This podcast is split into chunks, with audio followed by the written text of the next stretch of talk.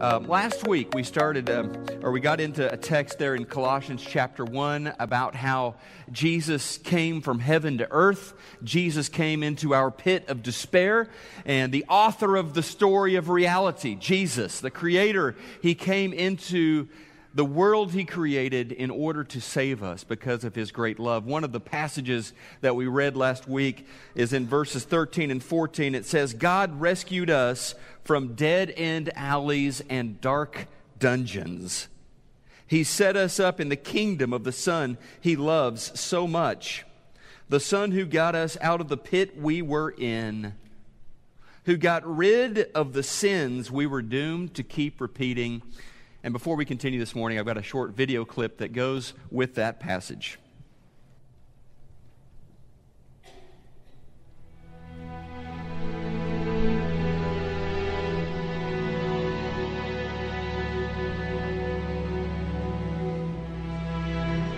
A man fell in a hole.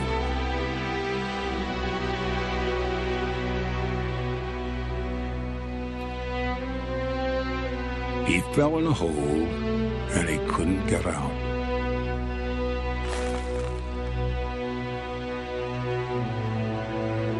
A traveler passed by. He told the man to meditate, to purify his mind, and when he reached Nirvana, all suffering would cease. The man did as he was told, but he remained in the hole. Another man appeared. He explained that the hole didn't exist, and neither, in fact, did the man. It was all an illusion. The man who did not exist was still stuck in the hole that was not there. Another visitor arrived. He instructed the man to perform good deeds to improve his karma, and though he would still die in the hole, he might be reincarnated as something magnificent. Another man looked down from above. He taught the man to pray five times a day facing east and to follow five important tenets. If he was faithful, one day, perhaps, the divine would set him free.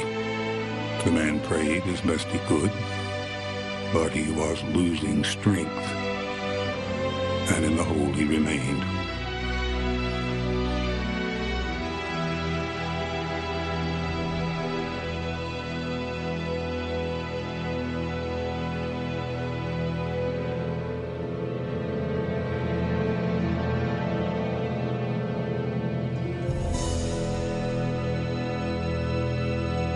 Another man appeared.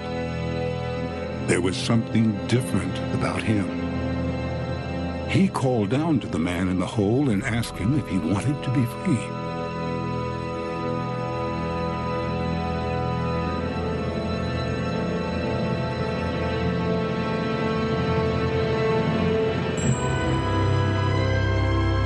This man lowered himself into the earth, into the pit. He took hold of the man and dragged him into the light. And the man in the hole, who could not get himself out, was saved.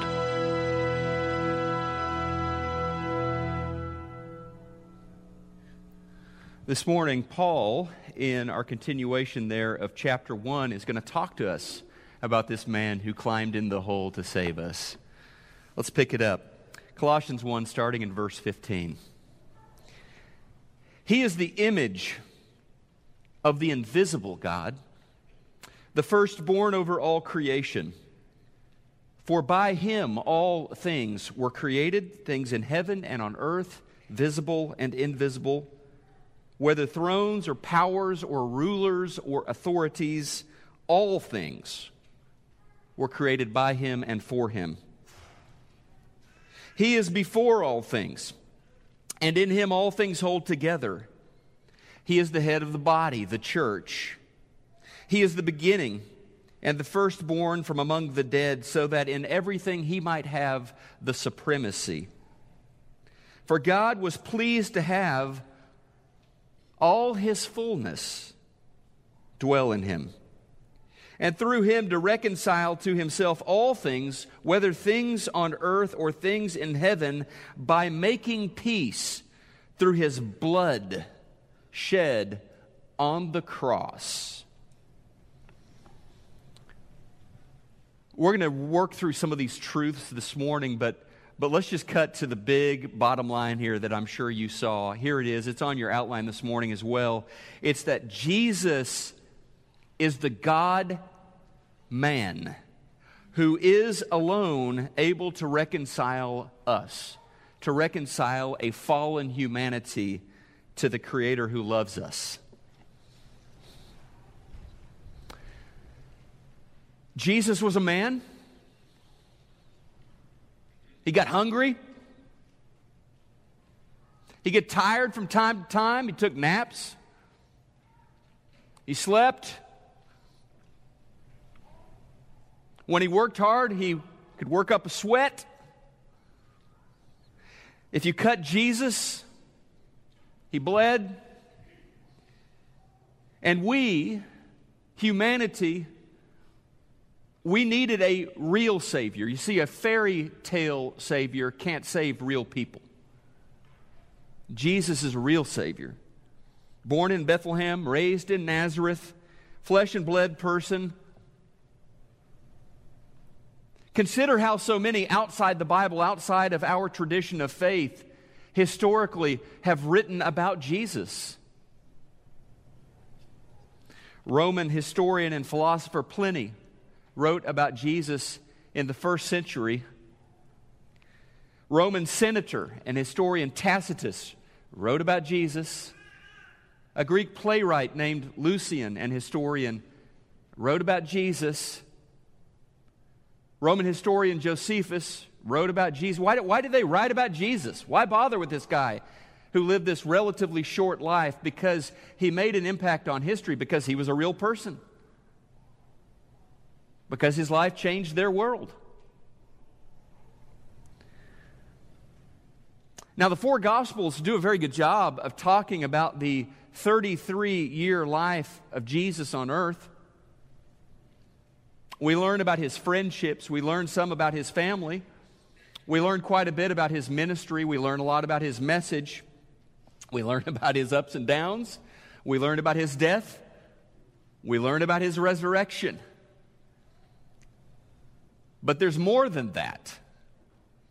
You see, the New Testament doesn't just deal with those thirty-three years. They tell us about the entirety of the life of Jesus. His story did not begin with his birth in Bethlehem. In fact, Paul is going to tell us the story of Jesus, it has no beginning. He has no beginning. He was a man, but he was God. So write this down. Jesus is not a God. Jesus is the God, according to Paul. And before we dig into the text we read a moment ago, I just want us to recognize Paul, he's not writing a one-off piece. This is not Paul kind of lost it here, and he's talking about Jesus being divine in ways no one else did. I mean, this is throughout the New Testament, this idea of Jesus being one hundred percent God, one hundred percent man. Last week we started at the very beginning of the story of reality, the first words in the Bible, in the beginning, God. And Paul is going to tell us in this text that Jesus was there. At the beginning, Jesus was the key actor. In fact, he was there before the beginning. But I want to go to John, the Gospel of John, because he starts with that same in the beginning idea. John teases that out for us. John says in the first verse and following, in the beginning, the Word already existed. The Word was with God. The Word was God. He existed in the beginning with God. God created everything through him, and nothing was created except through him. The Word gave life to everything that was created, and his life brought light to everyone. The light shines in the darkness, and the darkness can never extinguish it. The one who is the true light, who gives light to everyone, He was coming into the world. He came into the world. Think about this. He came into the world he created. But the world didn't recognize him. He came to his own people, and even they rejected him. But to all who believed him and accepted him, he gave the right to become children of God. So the Word became flesh. The Word became human and made his home among us. He was full of unfailing love and faithfulness, and we have seen his glory, the glory of the Father's one and only Son. Jesus is, is the God-man who alone can rescue humanity. Now, I get it. It's hard, and that's probably an understatement, to hold on to both of these truths at the same time. I mean, I think we can hold on to one or the other at the same time. Whether you are a believer or not, you can construct some notion of an omnipotent God in your head. You can hold on to that. You can think about that. And certainly, we can hold on to the notion of what a real human being is like. We have that experience every day.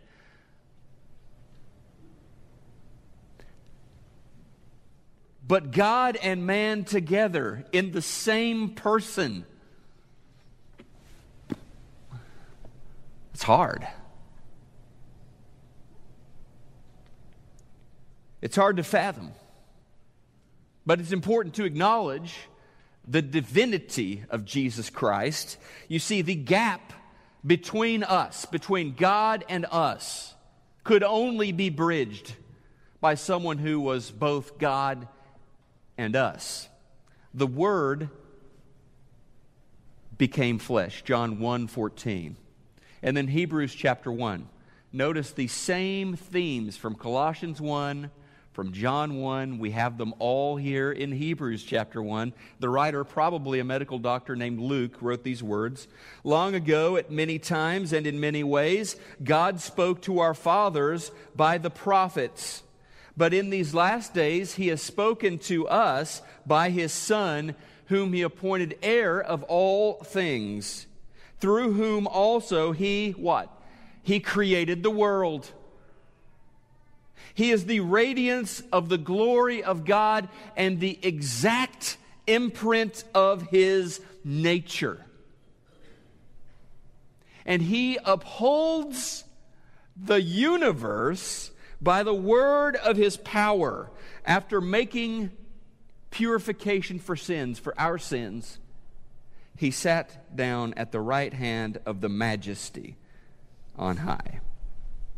And so throughout the New Testament, the writers speak to this one-of-a-kind, unique identity of Jesus. He was a person.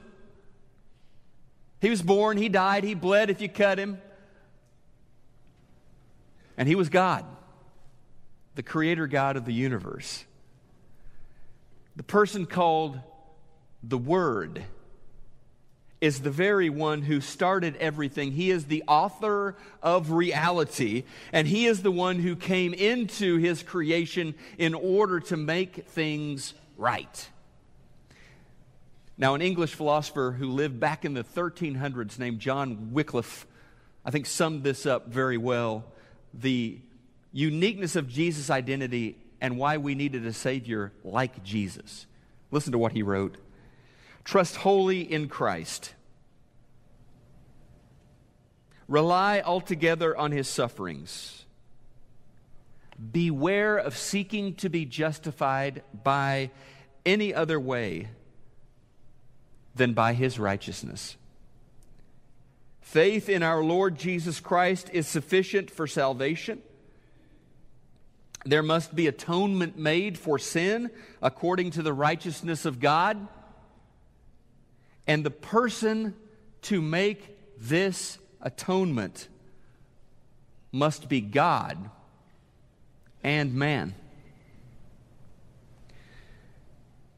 The author of the story wrote himself into the story so that people could be forgiven, so that people could be set right.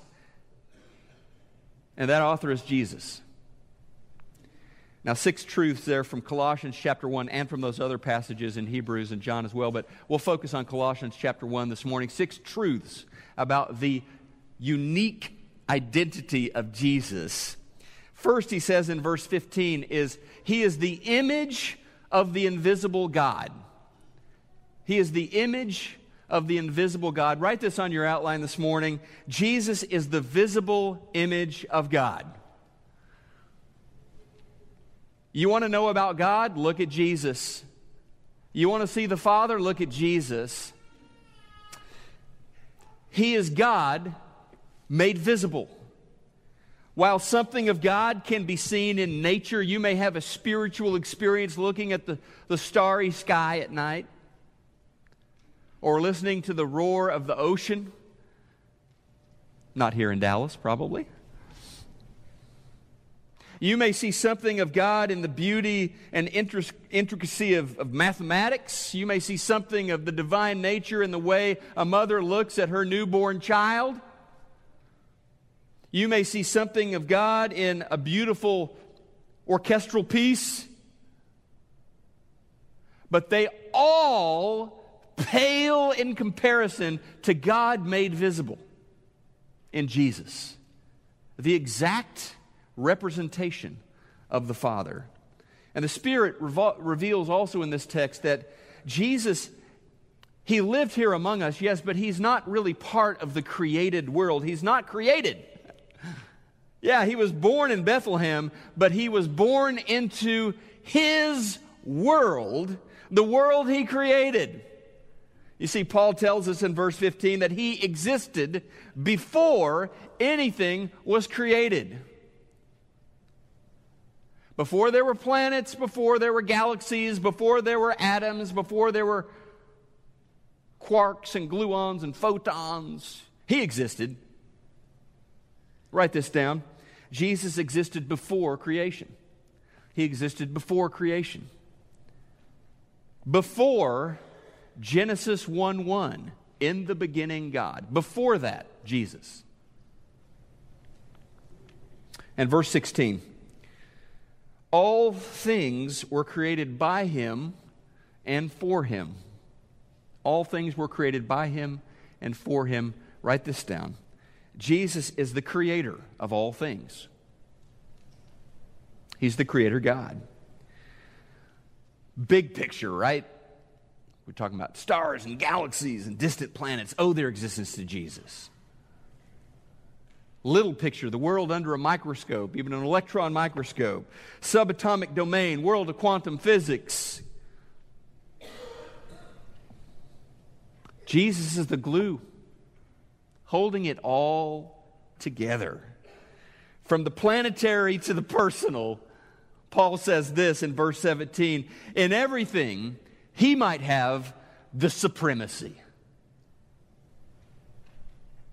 He's the sovereign. So write this down. Jesus has supremacy in all things. Reading an article this week by M I T professor, Nobel Prize-winning physicist Frank Wilczek.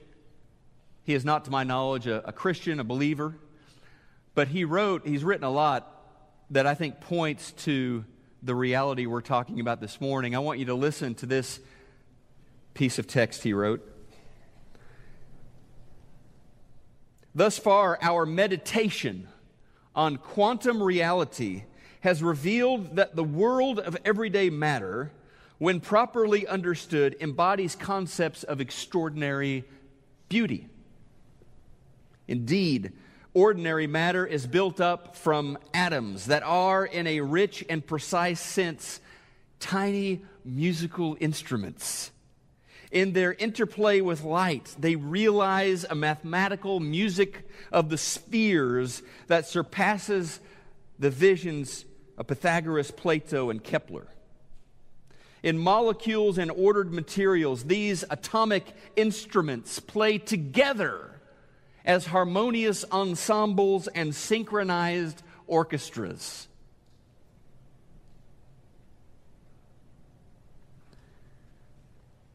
And Paul would tell us the conductor of the orchestra is Jesus. He is the one keeping the beat. And the music of reality only stops when he chooses to set his baton down.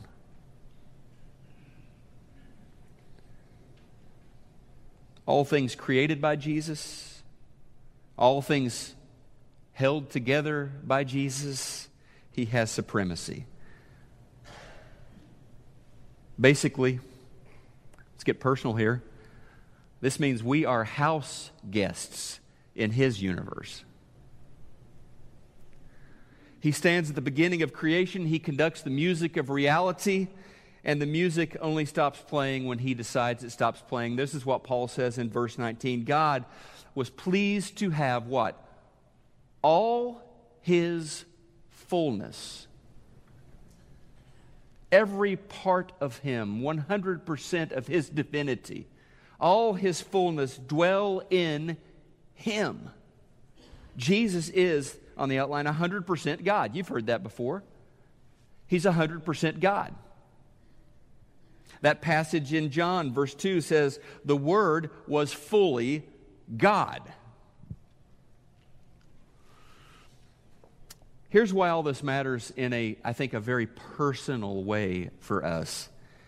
The author of the story of reality came into his creation so that we could be reconciled to him, so that we could be brought back together in harmony with, with his music. Every person, you, me, everybody, since Adam and Eve, we have chosen to sin, we have chosen to rebel, we have created by our own acts and our own thoughts and our own words an insurpassable gulf, a Grand Canyon-sized gulf between ourselves and the holy, righteous God who created us. We are all lawbreakers. We are all guilty. And Jesus is the only one who can bridge that gap.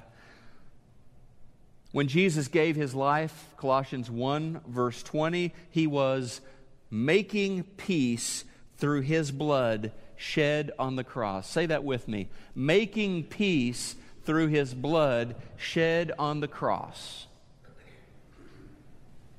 So Jesus bridged the gap between God and us on the cross. The cross. It's kind of surprising, really, that sometimes there is great beauty even in a tragedy. The cross. I mean, I think about it today, so many years later. The beautiful image suspended over cathedrals and churches around the world. The cross on a, on a shiny gold necklace around someone's neck. The, sh- the cross tattooed into a professional athlete's skin.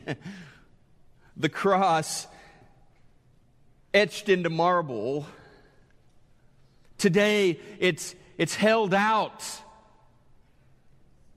It's worn with pride.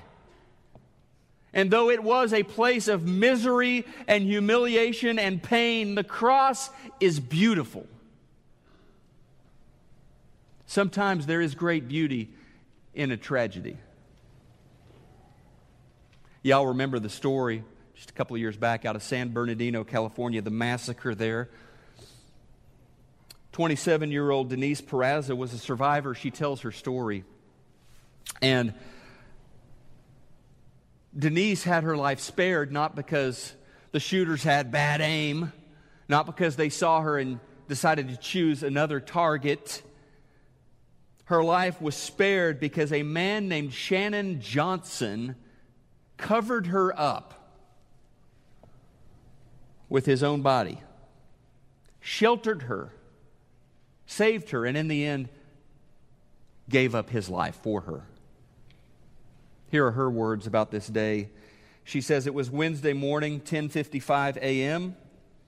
We were seated next to each other at a table, joking about how the large clock on the wall might be broken because time seemed to be moving so slowly. I would have never guessed that only five minutes later we would be huddled next to each other under the same table, using a fallen chair as a shield from over sixty rounds of bullets being fired across the room. While I cannot recall every single second that played out that morning, I will always remember his left arm wrapped around me, holding me as close as possible next to him behind that chair. And amidst all the chaos, I will always remember him saying these three words, "I got you."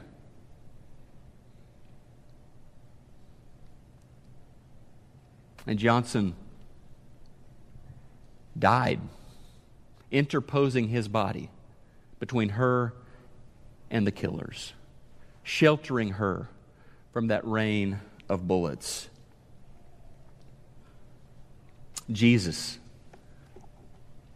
on the cross, shielded us from the wrath of God. He took the punishment headed our way. He took it on his body as he was beaten, pierced, hung on a wooden cross until he died. I got you. Those are his words for you. I got you. The eternal God came from heaven to earth to rescue you. He has promised he will never leave you. He will never forsake you. And this morning, those are his words to you. I got you. I got you. And maybe for you it is crossing that line of faith, letting him pull you out of the pit, letting the author of the story, the creator of the universe, give you his gift of salvation. You can do that by confessing your faith in his name, repenting of your sins, putting him on in baptism. You can do that today. Or maybe you just need prayers. He loves you. He listens. He answers to our he answers our prayers. And if you need to pray, we'd encourage you to do that. But whatever you need to do to get right with God this morning or to cry out to God this morning, we would encourage you to do that as we stand together and worship.